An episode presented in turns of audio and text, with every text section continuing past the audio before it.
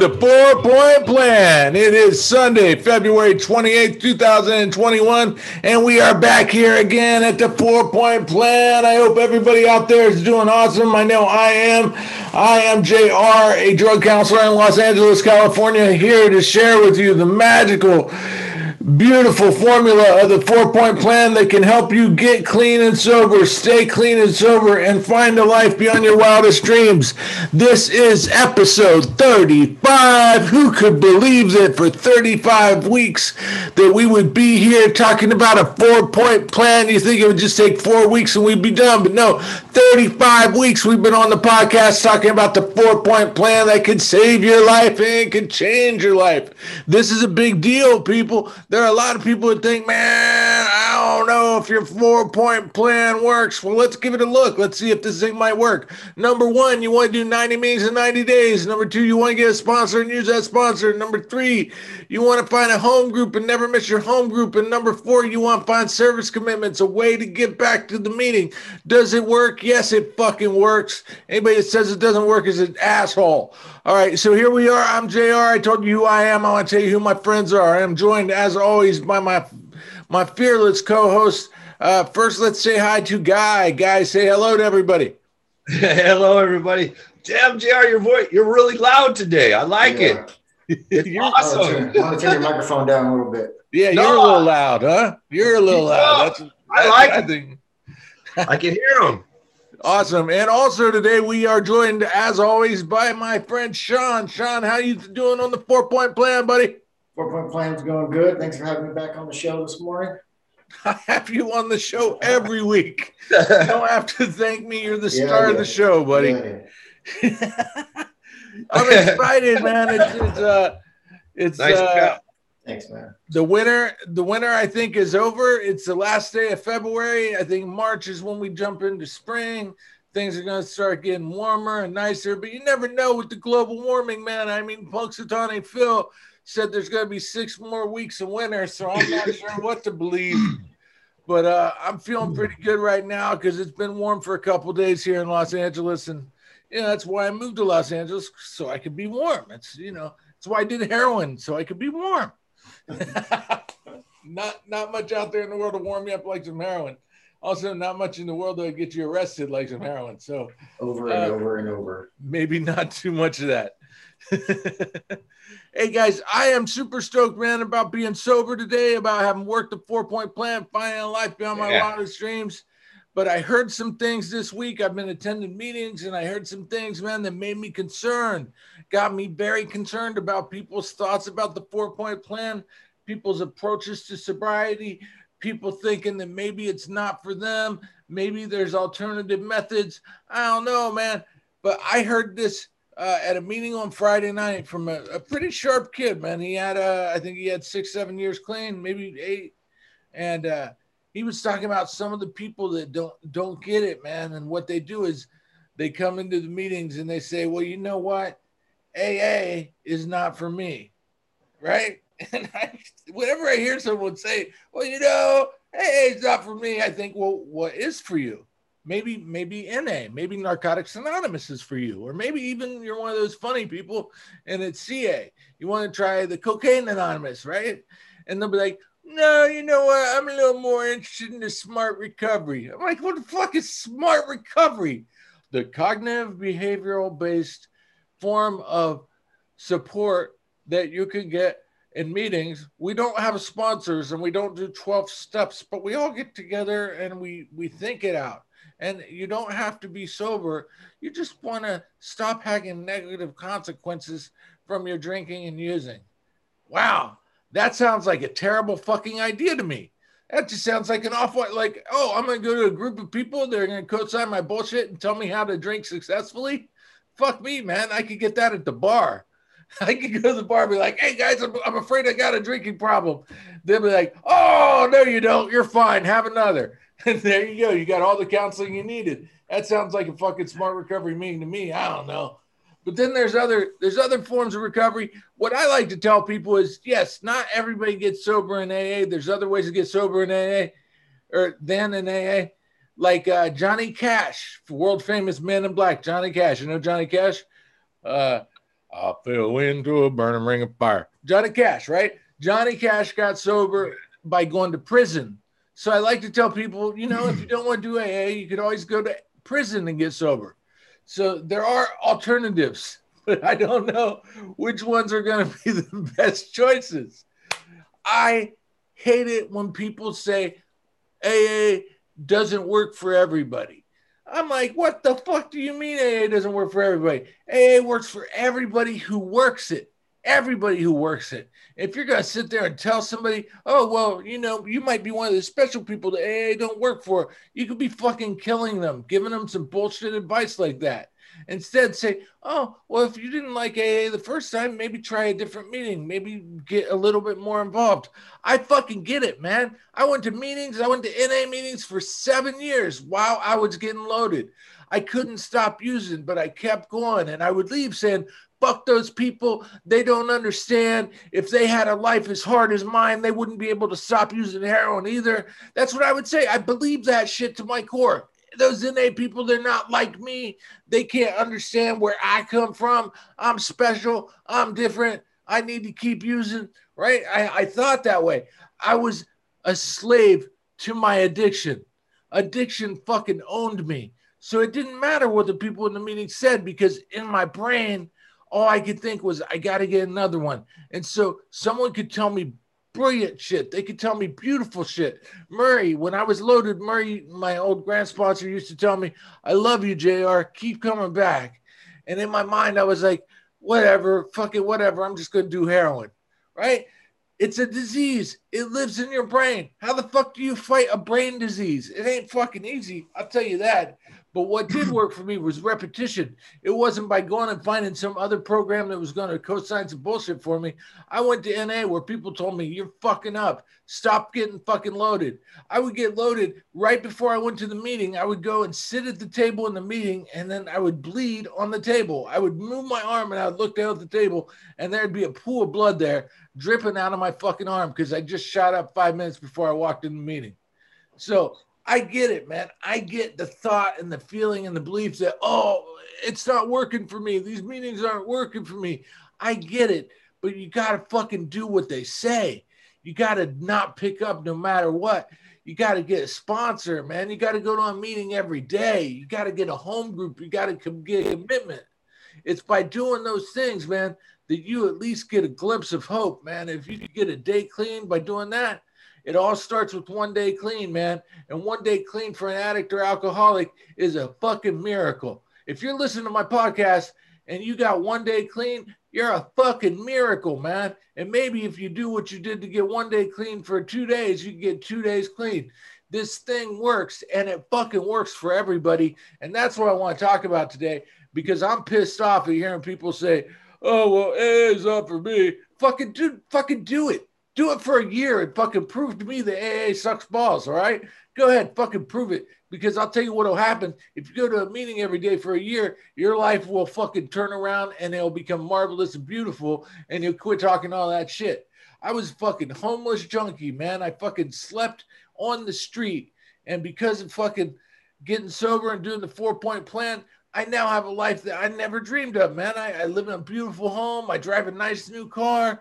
And these are things that uh, like i have insurance today. These are things that normal people take for granted man. But for me i don't because i know it's like to fucking live outside or live in a car or live in a garage or to fucking take my bedroll and hide it in a public garage during the day and go get it at night so i could sleep outside on the fucking street.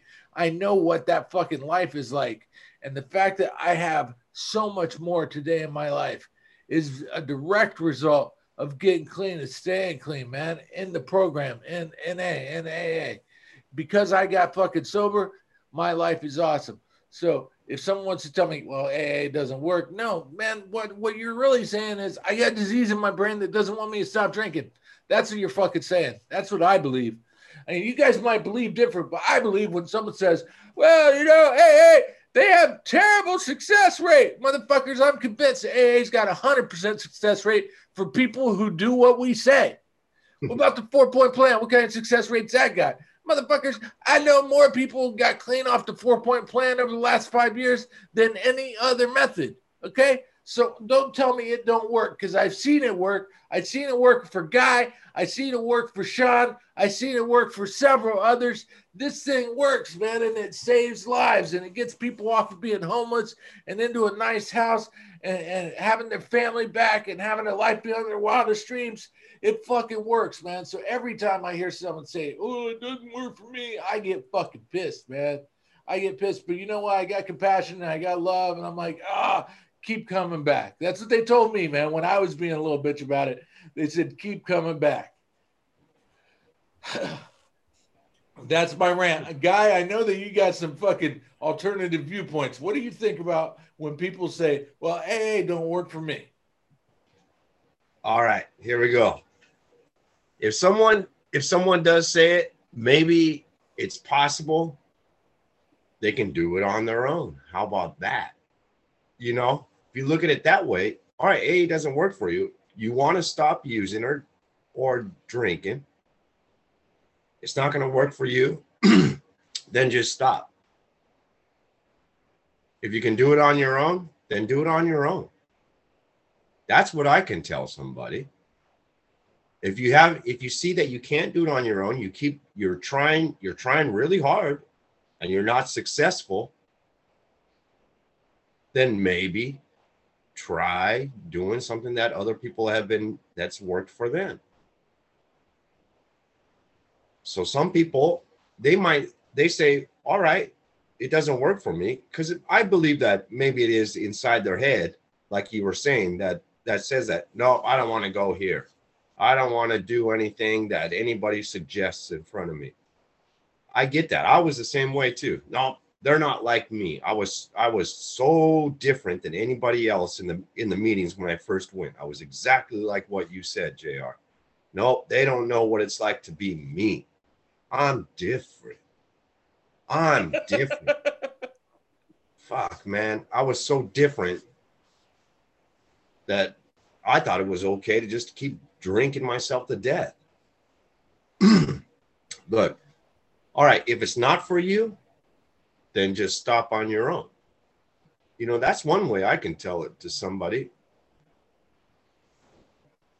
I don't know. It's they need to you need to do something. If you know it's a problem and you really know that you want to stop, you come up with something then. And if your way's not working, we'll show you a way that that's worked for millions of people.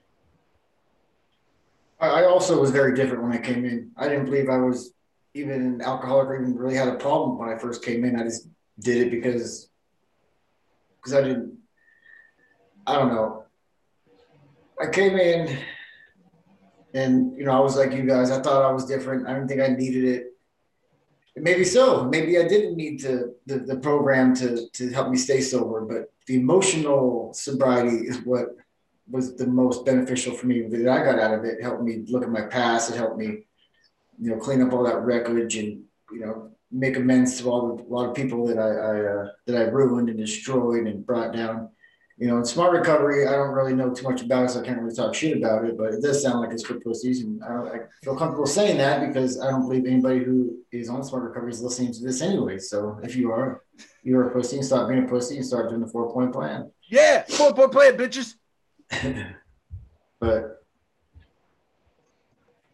yeah, like that guy said, if, if you think you're if you think you're different, then you can stop on your own. You don't need meetings. So that means you're a normal person or a normie, as we like to call it, and you probably don't need the meetings because you're probably not destroying people's lives and crashing cars and going to jail every other day. other day. so yeah, I mean, yeah, if you don't need it, then eventually you will. Keep keep trying other ways until nothing else works. And then you'll come back here and realize that the four point plan does work. You gotta go, man. You gotta go just to check it out. Like I went for a long time while I was loaded, and I believe that that experience that I heard some things and, and I made a learn some things through osmosis. You know what that is, right? That's when you learn something from having your ass in the meeting. It's called osmosis.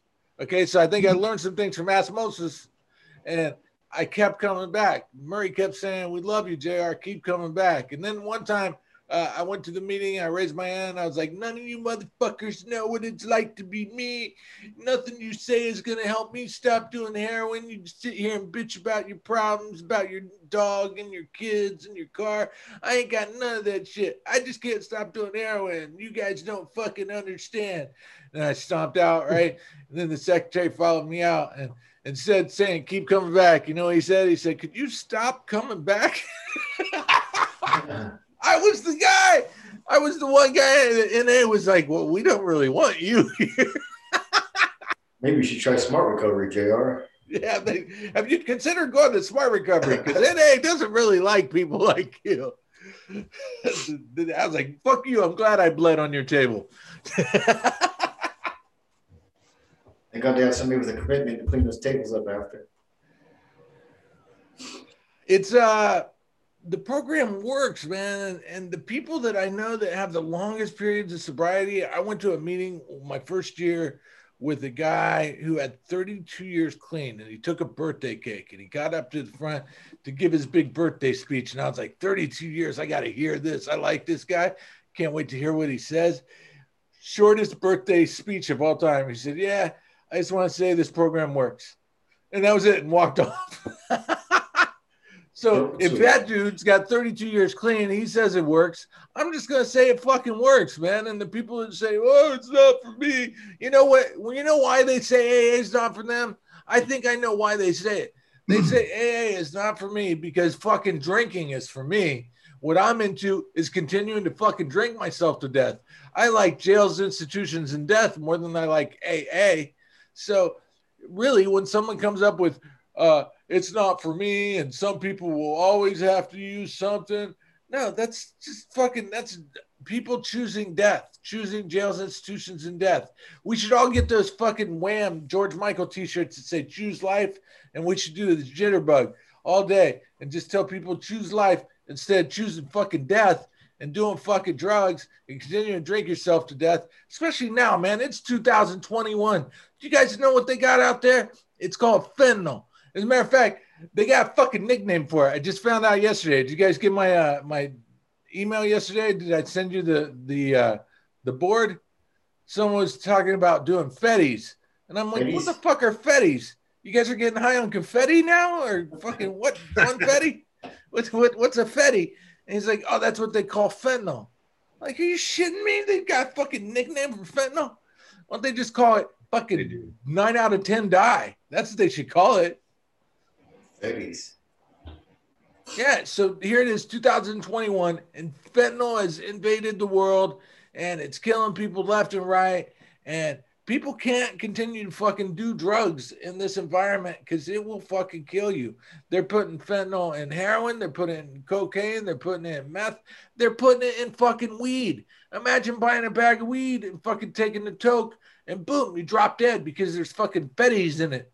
That's some fucked up shit right there, man. And I know because I had to bury my brother with a fucking needle in his arm. I fucking know how bad it hurts, man, to have a family member go out and die from using fucking drugs, man. And we always say, don't fucking kill yourself with drugs because if you do, you're killing the wrong person. You don't have to be the addict that you are today for the rest of your life. You can get sober and stay sober. Fuck, you could do that by doing the four point plan. Yeah, 50 seems like it killed more people than the coronavirus has. I don't think it has because the coronavirus has killed a lot of people. But I do know that I got clean 12 years ago. When I got clean, there were only something like uh, 15 overdoses a day, uh, death by overdoses. And then now it's like over 200 a day. It's awful. I don't think we lost Guy, but were you uh were you a fentanyl guy, Sean? No, that... I don't think I don't think I've ever used. I don't think I ever tried it. I think it came out after I. Uh, I mean, I'm sure it was still it was out there, but no, I never. I was strictly uh, the black guy. Using black, the, uh, black tar heroin. Yeah, black tar heroin. The fentanyl I think came out later, but it just keeps uh it just keeps gaining uh traction you know it just keeps getting more and more popular. For a while what it was was people accidentally got fentanyl in place of heroin or they would buy heroin and it would turn out to be fentanyl. I had yeah. a kid um, he had fallen asleep behind the wheel of his car. So uh, at the in our driveway uh, he was parked like sideways blocking the driveway. No one could drive around him and walked up to the car and he was asleep in the driver's seat. And I immediately said to uh, my friend who was with me, I said, uh, he could be dead. It looks like he might have overdosed. And uh, we banged on the window, and then some more people came out. We opened up the door and brought him, woke him up. He, we got him up and parked the car and got him out and I was walking with him and he said, Oh man, that must have been fentanyl. And I laughed. I said, Do you think? Because uh, he thought he was sitting out smoking some heroin and he didn't realize it was fentanyl and it was killing him. He almost died. If we hadn't come to him as car when we did, he probably would be dead. So this shit is out there and it's super deadly. And I don't want fucking people making the mistake of thinking, well, it's not going to help me. So I'm just going to keep doing fentanyl because that's choosing death. That's what I was joking about. But I'm dead serious about this. You are choosing to not try to live if you choose to continue to use, man. Using is losing, using is fucking dying. And when I was new, every day I thought about that, man. That, man, I don't know if I want to be sick today, if I want to stay clean today, but I know I don't want to die. And if I use, I will die. So, you know, every day I went to meetings and I had that idea in my head, and eventually, uh, eventually, I didn't want to use anymore. So, that's exhausting, exhausting lifestyle. Like me, it brought me to jails and brought me to to treatment, and it brought me just to do this dark, dark demoralization period where it was, um, it, it was terrifying, you know, and you know, then the you know, especially like with the fentanyl, like I didn't, nobody knows what, what's in it, you know, you just get it. And next thing you know, you're liquefying it and hopefully you're going to be alive a few minutes later. But there was a lot of people that I was hanging out with that, that died, that overdosed. I remember this one guy, his mom found him in his room and it was too late. You know, like he walked in there, she walked in his room to say good morning or whatever. And he just was unresponsive and blue. And, you know, turns out he was, he was shooting up fentanyl and by himself and did a little bit too much and it wiped him out. But yeah, you don't need nobody needs to go out that way. You know, he was young and you know that was right before I got sober. And so I mean, a lot of those, a lot of those situations that reflected, not reflected, but it had an impact on my sobriety because I, I, don't want to, I don't want to see people die like that, and I never, I don't want to die like that. You know, like that one day when I was at work, that one guy OD'd in front of our, in front of the building, and we had to give him CPR and like if we didn't happen to be there, if I, you know, he would have died. You know, it's, it's, it's, it's super, the disease is real and it's there to kill you. I believe the guy that said that no addict ever needs to die from the horrors of addiction. I believe that. So no one needs to die from this. Uh, Sean, I want to know um, if I can't get people to even go to one meeting, right? What was it that finally got you to buy in and just start going to meetings every day. You still go to almost uh, every day a meeting. And uh, what did that for you? Is there any magical formula that I can use to get people to do what you did to stay sober? Yes, I mean, people have to be willing. I think willingness is number one key. It has to be willing to try it. And it has to be willing to, to be open minded to to whatever the to the program that because I can, I can only you know talk about what, what worked for me and you know when I got my sponsor this is this is he's like if you want me to sponsor you this is how I stay sober and this is what I expect you to do and I said I'm willing I'm willing to do whatever it takes because I needed yeah, I mean I needed structure and what made it work was there was no other way. Like I didn't, I didn't want to try another way. I didn't want to try to do half measures anymore. I was tired of looking for loopholes. I was tired of trying to manipulate, you know, my trying to control everything my way, and I was I was just done. I was exhausted. I was desperate, and I just said, I just oh, just finally just let go, and that's. Do you realize?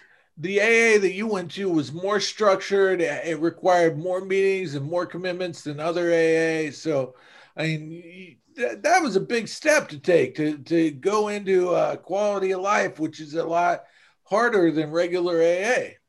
Yeah, well, I didn't really. I don't think I realized it at the time, but by the time I already made the commitment with my sponsor, it was it was done, and I didn't want to let him down. And you know, I'm kind of a people pleaser, so I kind of just dove into it, and I just did whatever it takes, whatever it took, and. And I understand that people are like, oh, I have to work and I have to, you know, I'm trying to go to school. And people always use that excuse to, to try to get out of meetings. But there is a way to make it work. Trust me. I did it for my 90, my 90 90. I did it. It was like I had to rearrange my whole whole life for AA because AA had to come first. My sobriety had to come first because everything else is a byproduct. Nothing else mattered unless I had my sobriety. Like it took me a while to realize that.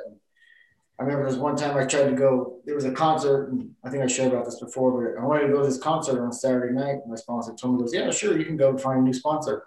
What concert? I can't remember. I think it was Journey or something. Devo. Journey or Devo? no, it wasn't Journey, but I was one of those concerts in the park. Like, wasn't that wasn't that big of a deal? It was just like a one of those uh, ones at the concerts in the park. At, you know, oh, the Journey cover band. Don't stop could, believing. DSP. Uh, I don't know who it was. that one, Jr. What? you know that one?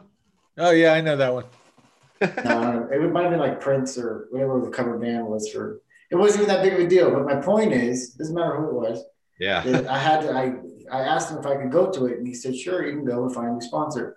And if I got a little resentment, I'm like, "Really? Like I just did? Don't you know I just did four months in treatment, and like I just got out, and you know, it was it. But I made a commitment to to go to that meeting on that day, and and I canceled the concert and I went not only that, like I, I, wanted to do school, like I enrolled in school and I actually had to cancel my enrollment so I could do my 90 90 because that's what he told me to do. And at first I had a resentment. I'm like, no, I need to go to school. Like, don't you know I have to, you know, get my life back and I have to make money and I have to get you. And he said, Sean, you have to slow down. I need you to cancel registration and and you have to do your meetings for the first 90 days. All that will come, I promise you.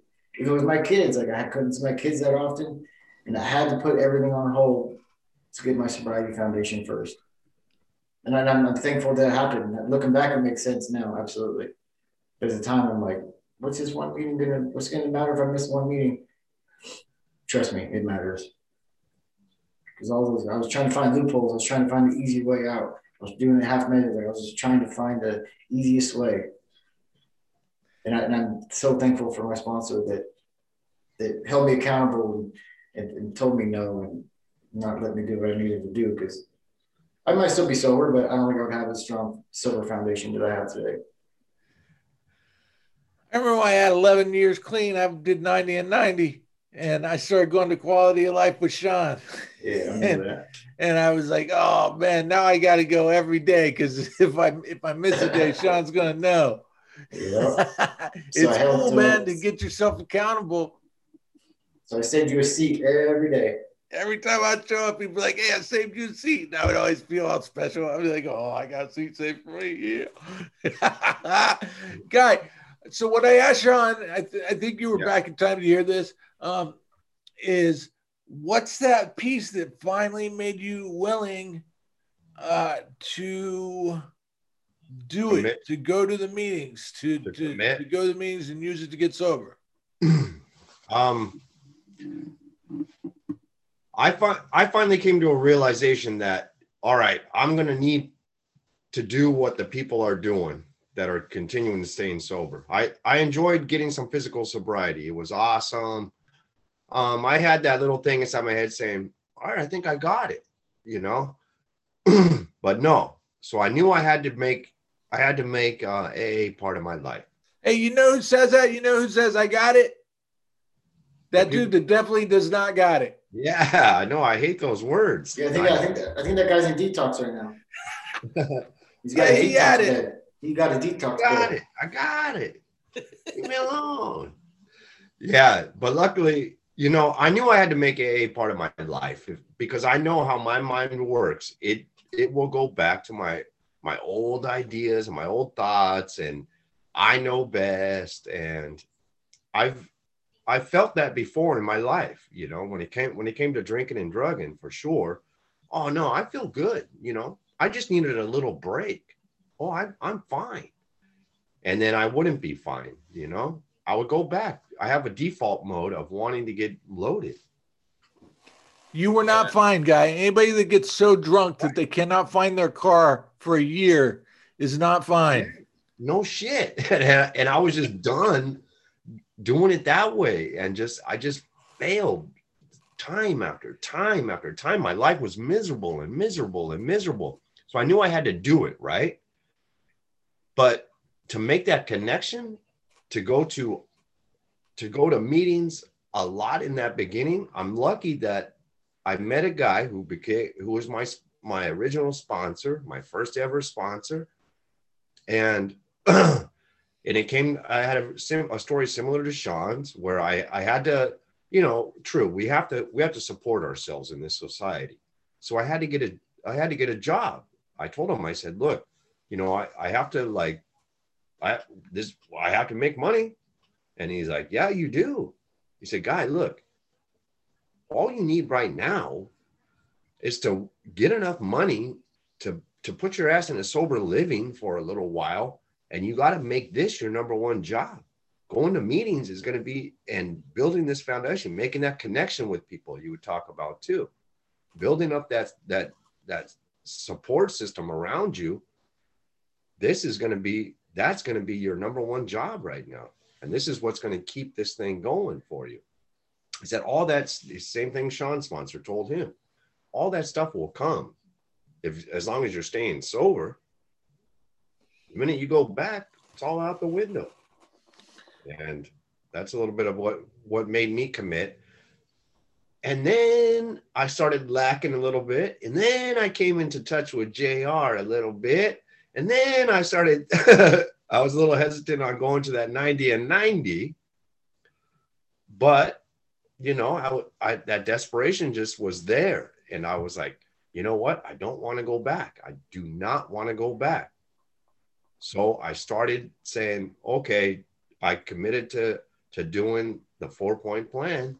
I started. I went committed to going to 90 meetings in 90 days. My sponsor was he wanted me going at you know at least to like four or five a week, right? He told me like certain meetings that I should be going to, and um, you know, but the involvement maybe wasn't there. I was picking and choosing. Um, the home group the home group was one that uh, JR helped me really understand about about why it's important to have a home group, a meeting that I was going to each and every week at the same time. That's a home group, not just the one place I was going to my meetings at, but one particular meeting where I'm going to see the same exact people each and every week. That was huge for me too, because they started to get to know me. And I didn't want them to know me. I did not want to get them them to know me. I would still just be like by myself, the lone wolf, you know, sitting over in the back. yeah. Yeah. Going, standing over here by myself, smoking or doing something. But they would they got to know me little by little. And I started letting them in little by little. And that's when a lot of this magic started happening of building that connection.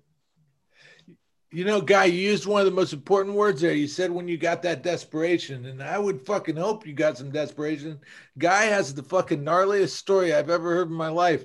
I was sitting there with a guy one day, and he said, "Yeah, I slept in the gutter." And I, I thought, well, I've heard that before because it's like a figure of speech. People say sleeping in the gutter. I used to sleep uh, on this concrete block outside of a bank. And if someone asked me where you sleep, I'd probably say something like I slept in the gutter. But guy said, no, no, literally, I slept in the gutter. I slept in the street next to a curb. And I'm like, wait, what? How the fuck does that happen? And he says, I would just drink and walk and drink and walk. And eventually the alcohol would be so intense that I would just lay down and go to sleep. And oftentimes that would be right there in the gutter. And I was like, dude, are you crazy? Someone could park their car and run over your head. That is fucking gnarly, man. That is scary as fuck. And that's so, exactly what happened. That's Thank exactly God you got the desperation. Right. That's exactly what was happening. I didn't know where I was going to go to sleep or pass out. Is I was I didn't like choose to like lay down there. It's just where my body's shut down. And cars, you know, um, a week week before, um, you know, I was waking up by by ambulance saying, "Hey, you know how many people almost ran you over right now?" And I didn't understand. You know, I was like, "No." I told him no. Yeah, for the first first year, I, I stayed in desperation mode. Like I, I made, I don't know, I, I tried to keep myself in that mode of that I that I don't got this and I don't know it because you know because they call it the what they call it the pink cloud. It's when you you know you get a little bit of time sober, then all of a sudden you start feeling good and you're like, oh yeah, I got this, I got this. But I tried to. You better hope you got a sponsor when, when you fall to that that pink cloud when you parachute because without because you're gonna fall. You gonna be in a pink cloud? You better have a pink parachute. Yeah, your sponsor better have a sponsor because when because this you're gonna fall from that cloud eventually and right. And so when because I, I, had the same feeling, you know, I was like, oh yeah, I feel great. I got 90 days, I got 120, I got, and then you start like, oh yeah, I got this, I got this, nothing, it's nothing. But I try to stay in desperation mode because I remember where it was the day I walked into treatment and, you know, just the heartache I caused and, and everybody missing my kids and just, I, I, didn't want to lose that feeling, but I couldn't stay in there for more, for too long because I, because I, you know, you don't want to stay in desperation mode. You gotta stay in desperation two. mode. Do you like fucking breaking your mom's heart? Is that something right. you're into? Do you dig like fucking hurting the people that love you the most? Because I fucking hate that shit, man. I hate the fact that the people that love me would fucking cry and fucking worry and be scared to death that, that they were gonna have to fucking bury me because of my fucking addiction, man. I didn't like that. So what they taught me was the well, what I got was that gift of desperation that you both you guys are talking about. I was so fucking desperate because I knew if I didn't stop, I was dead. There was no question in my mind. If I didn't stop, I was dead. So I had to go to 90 and 90. They they didn't tell me, "Oh, well, do 90 and 90 if you have time. Do 90 and 90 if it doesn't conflict with your work schedule." That's not what they fucking said, man. They said do 90 and 90 or else you'll fucking die. And I believed them. I was fucking desperate. So I did 90 and 90. I'll tell you what, man. I talk to people now who are like, well, I didn't go to a meeting on Wednesday because I had to go to the DMV. I was like, I've been to the DMV. It's pain in the ass. Sometimes it could take a long time. You could be there for like three hours and it's fucking irritating. But you know what? There's 24 hours in a fucking day. So you still had plenty of fucking time to go to a fucking meeting. So for me, in my first 90 days, here's how it worked. If the, if I was working somewhere for 23 hours and I only had one hour, I would go to a fucking meeting and not sleep because the most important thing in the world to me was my recovery. The most important thing in the world to me was not dying. The most important thing in the world to me was being good to the people who love me for the first time ever. You know, what I wanted was a new way of life, and they promised me uh, you can stop using, lose the desire to use, and find a new way to live. They promised me that. And I was like, really? Can I really find a new way to live? Can I find a way to live where I can afford to pay rent? Can I find a way to live where people will employ me? Will I find a way to live where I'll take a shower every day? Is that a, a way of life that I could really have? Because I didn't even think so because I wasn't doing it. I was a fucking homeless motherfucker with holes in my shoes who was fucking blessed every time I got a chance to take a shower. And that certainly wasn't every fucking day, man. And so I wanted a new life. I desperately, desperately wanted a new life and I wanted to live. I wanted to survive. So I found it in the 12 step programs, AA and NA, man. That's where I went. And those people fucking loved me. And I was fucking a diehard fucking gutter hype junkie who hated myself and hated looking at myself in the mirror and hated everything about me, right? So I went to this place where people loved me, man, and they built me up and they supported me mm.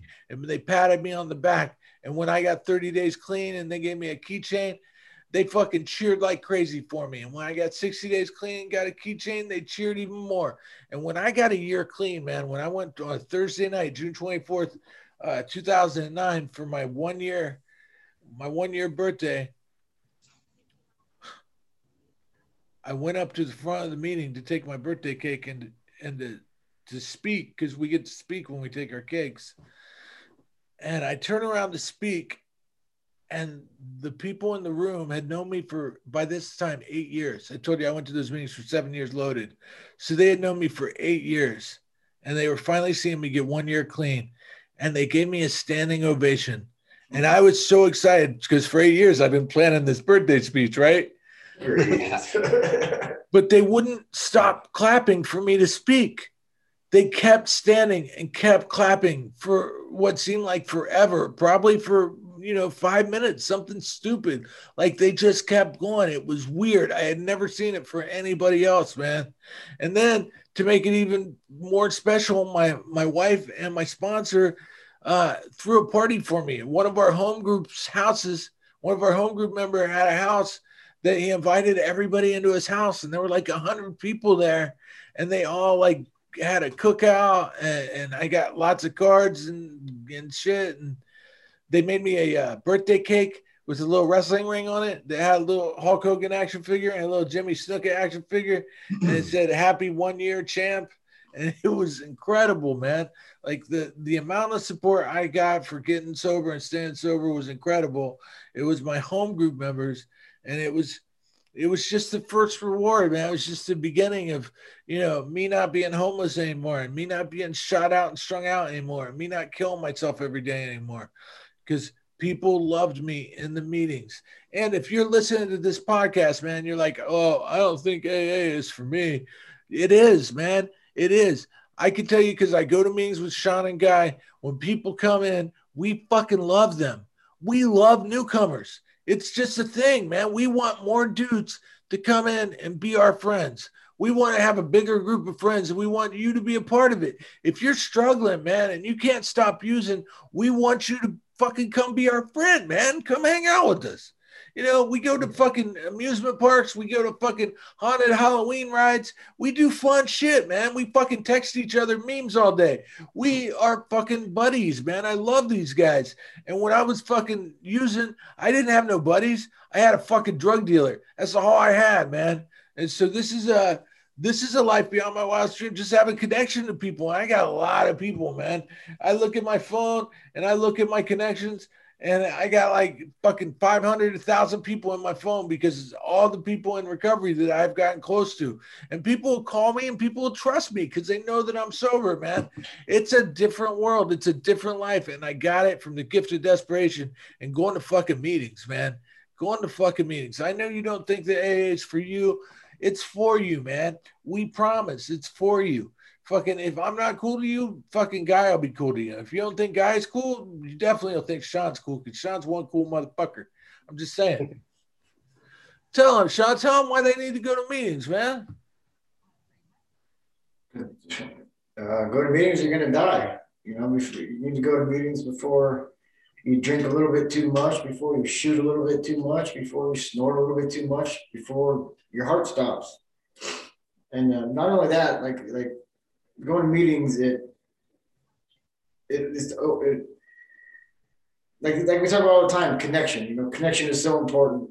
You know, when I got there, like I was kind of like guy. I didn't want I didn't want you guys to know me. I didn't want you to because I, I didn't want to let anybody in because I figured you guys are going to judge me. You're not going to like me of what I've done in the past or where I've been. And you know, I mean, when I got to my home group, it wasn't like that at all. I mean, any any meeting I go to, everybody's for the most part, everybody's lets you in, and everybody wants to know you. And even if they don't want to know you, they're going to fake it, and they're going to say hi, how are you doing? They're going to shake your hand when you walk in, and you know, for for the first few months, yeah, I sat in the back, and I didn't want to raise my hand, like my heart would get all, you know, beating super fast because I didn't want to be called on, or I didn't want to share, because I I didn't because I believed I was different but go keep. I kept coming back and keep going, and then I came to believe that I'm not different. I'm not better than anybody. You know, a lot of humility came into place, and and and I realized that I, I, I can't do it on my own. And you know, Alcoholics Anonymous and the four point plan is what helped me stay sober, stay sober. And now we're just trying to give it back to you guys. Guy, why should we go to meetings, brother? What, how, how can we convince these people that meetings are good and AA can't work for them? Because if you really want to stop and you can't do it on your own, you might as well hang out with the people that have figured out a way to stop doing it. We find those people at the meetings. We get to know them and they'll get to know you. They will. You know, they got to know JR for eight years. They didn't they didn't give up, even though they did tell him, maybe you shouldn't be coming to this meeting because all you do is complain all the time. Go to a different one. But that that was one guy, you know, one guy told him that, right? but they kept letting him come back. And he kept doing it. And then he got serious about it. Um, just like I think what we did too. I got serious about it. I didn't just rest on my laurels, which means I didn't just didn't go to it for a few months and then okay, I think I'm good now. No, I just kept going and I kept going to more. I started going every day. I started going to one meeting that I just really enjoyed every week. I got to know those people. They got to know me. Uh, I think the four point plan builds a connection with other people that have solved this this problem that we got up in our heads, and it's a beautiful thing. And JR, the guy who told you not to come back, was he was that at your home group? Yes, he was. He was the was, secretary of the home group back uh, before I got sober. So was he there that eight years later when? No, no, he relapsed. right. That's that's that's that's what I was getting to. What a shame. the guy that told me don't come back, he stopped coming back. I love the, the the meme that I read that says people that stop going to meetings never get to hear about what happened to the people that stopped going to meetings. There's a picture of someone with the toe tag. True. It's only a matter of time, man. Especially like like for me, like when I was when I was 18, you know, I did some stupid stuff and I, I went away for a long time and I got, you know, California to gave out strikes and I got two of them when I was 18 years old. So the odds have always kind of been against me. You know, for this, you know, for this long, I've gotten pretty lucky. But it's only a matter of time before I t- drink too much and do something in a drunken stupor or take something from the wrong person and I'm end up going away for the rest of my life. And that's what that scares me. That was a big part of me staying sober too, was growing up a little bit and realizing that, oh fuck, I'm not invincible and there's a good chance that I'm gonna go away for the rest of my life if I don't stay sober. And that's, that's that scares me quite a bit. good. But it never did when I was young, you know, when I was 18, when I got out, you know, five years later. There was it didn't matter, even though I had these and I was on active parole and I still continued to drink and drive and do stupid stuff. And by the grace of God or something bigger than me kept me out from doing a, a long, long time. yeah. mm. Pretty scary stuff, man. Well, you know what they say. They say we are people in the grip of a continuing progressive illness whose ends are always the same jails, institutions, and death. And there is no question that Sean and Guy and JR would all be locked up in jail or in an institution or dead if we hadn't gotten sober. And the truth is, is I mean, Guy would probably be dead. I would probably be dead. Sean would probably be dead, but Sean might be in jail. I was thinking but, jail, JR dead, Guy institution. all three. You got all three, right? Yeah, yeah, yeah. Guy might have gone crazy. Yeah. And they, yeah. they, might have arrested him for some of his outfits and put him in, into another house. Yep. It's Halloween. You're like, no, it's not. It's April. Why are you wearing a clown costume? Guy dresses like a clown. I'm still in spirit. It's true, man. Listen, man, if you think hey, is it for you, fucking maybe you're right, but I, I don't believe it. So here's what I suggest. If you want to prove it to me, go to a meeting every day for a year and then come back and show me how your life sucks just as bad as when you started. Because that ain't gonna fucking happen. You go to a meeting every day for a year, you're gonna come back to me and you're gonna be like, God damn, JR, you were right. That four-point plan is the shit. And fucking life is so much better. And I owe it all to fucking going to meetings and getting a sponsor and a home group and a commitment. This is how it works, baby. It's what we're talking about. A four point plan to change your life, get you sober, keep you sober, give you a life beyond your wildest dreams. You can do it. I know you can. Sean, tell them do the four point plan. Do the four point plan. Period. period. Period. Period. He's like that dude with 32 years. Like it, this program works. It, it works. Mic drop. Wow. Guy, tell him to do the four point plan, brother. Just do it, man. If nothing else is working, maybe you should try this, right? That's right. You should do 90 and 90. You should get a sponsor. You should get a home group. You should get a commitment. You should do these things because maybe just maybe you get sober, you stay sober, and you find a life beyond your wildest dreams because you did the four point plan. Hey, tell all your friends to listen to the four point plan podcast. Tell them to go to fourpointplan.com to spell it out, man. Go on YouTube and look at the four point plan. We are doing this thing every week. This is episode 35, and we're still going strong, and we're still getting the message out there. Just stay sober, do four point plan. 9090 sponsor Home Group Commitment. You can do it, baby. Yeah.